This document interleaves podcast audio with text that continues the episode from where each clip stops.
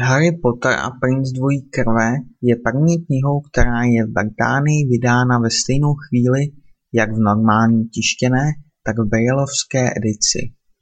Jméno hudební skupiny Sudíčky, která hraje na Bardavickém plese ve čtvrtém dílu, je odkazem na dílo Williama Shakespeara. Jedna ze skladeb soundtracku k třetímu dílu je právě stvárněním písně ze tří sudíček z hry Macbeth. Bradavický vlak, kterým se studenti dopravují z Londýna do školy, vyjíždí z nástupiště 9 3/4 na Kings Cross Station. Rowlingová zde vyšla z britské legendy, podle které je pod 10.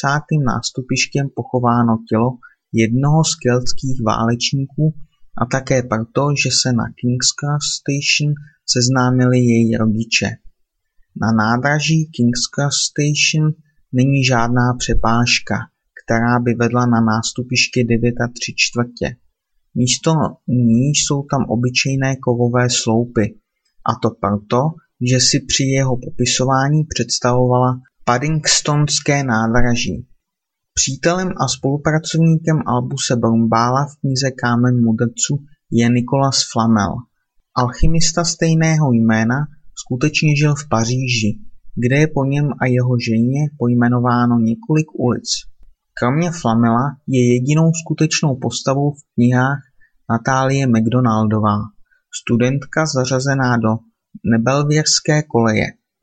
Tato Harryho faninka poslala autorce e-mail, ta však stihla odepsat až den poté, co dívka zemřela na rakovinu. Po její smrti udržovala Rowlingová kontakt s její matkou a rozhodla se zařadit ji do 4. dílu.